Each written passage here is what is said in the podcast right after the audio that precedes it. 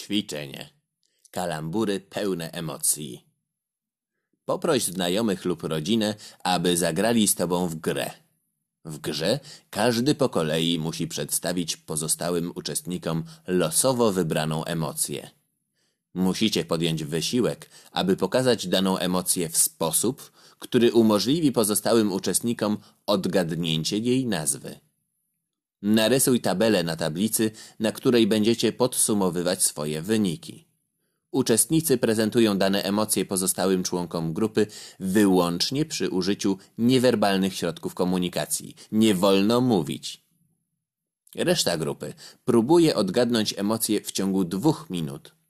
Jeśli grupa zgadnie, prezenter otrzymuje dwa punkty, a osoba zgadująca otrzymuje jeden punkt. Na koniec gry podsumujcie punkty i pogratulujcie zwycięzcom. Po zakończeniu gry spróbujcie o niej podyskutować.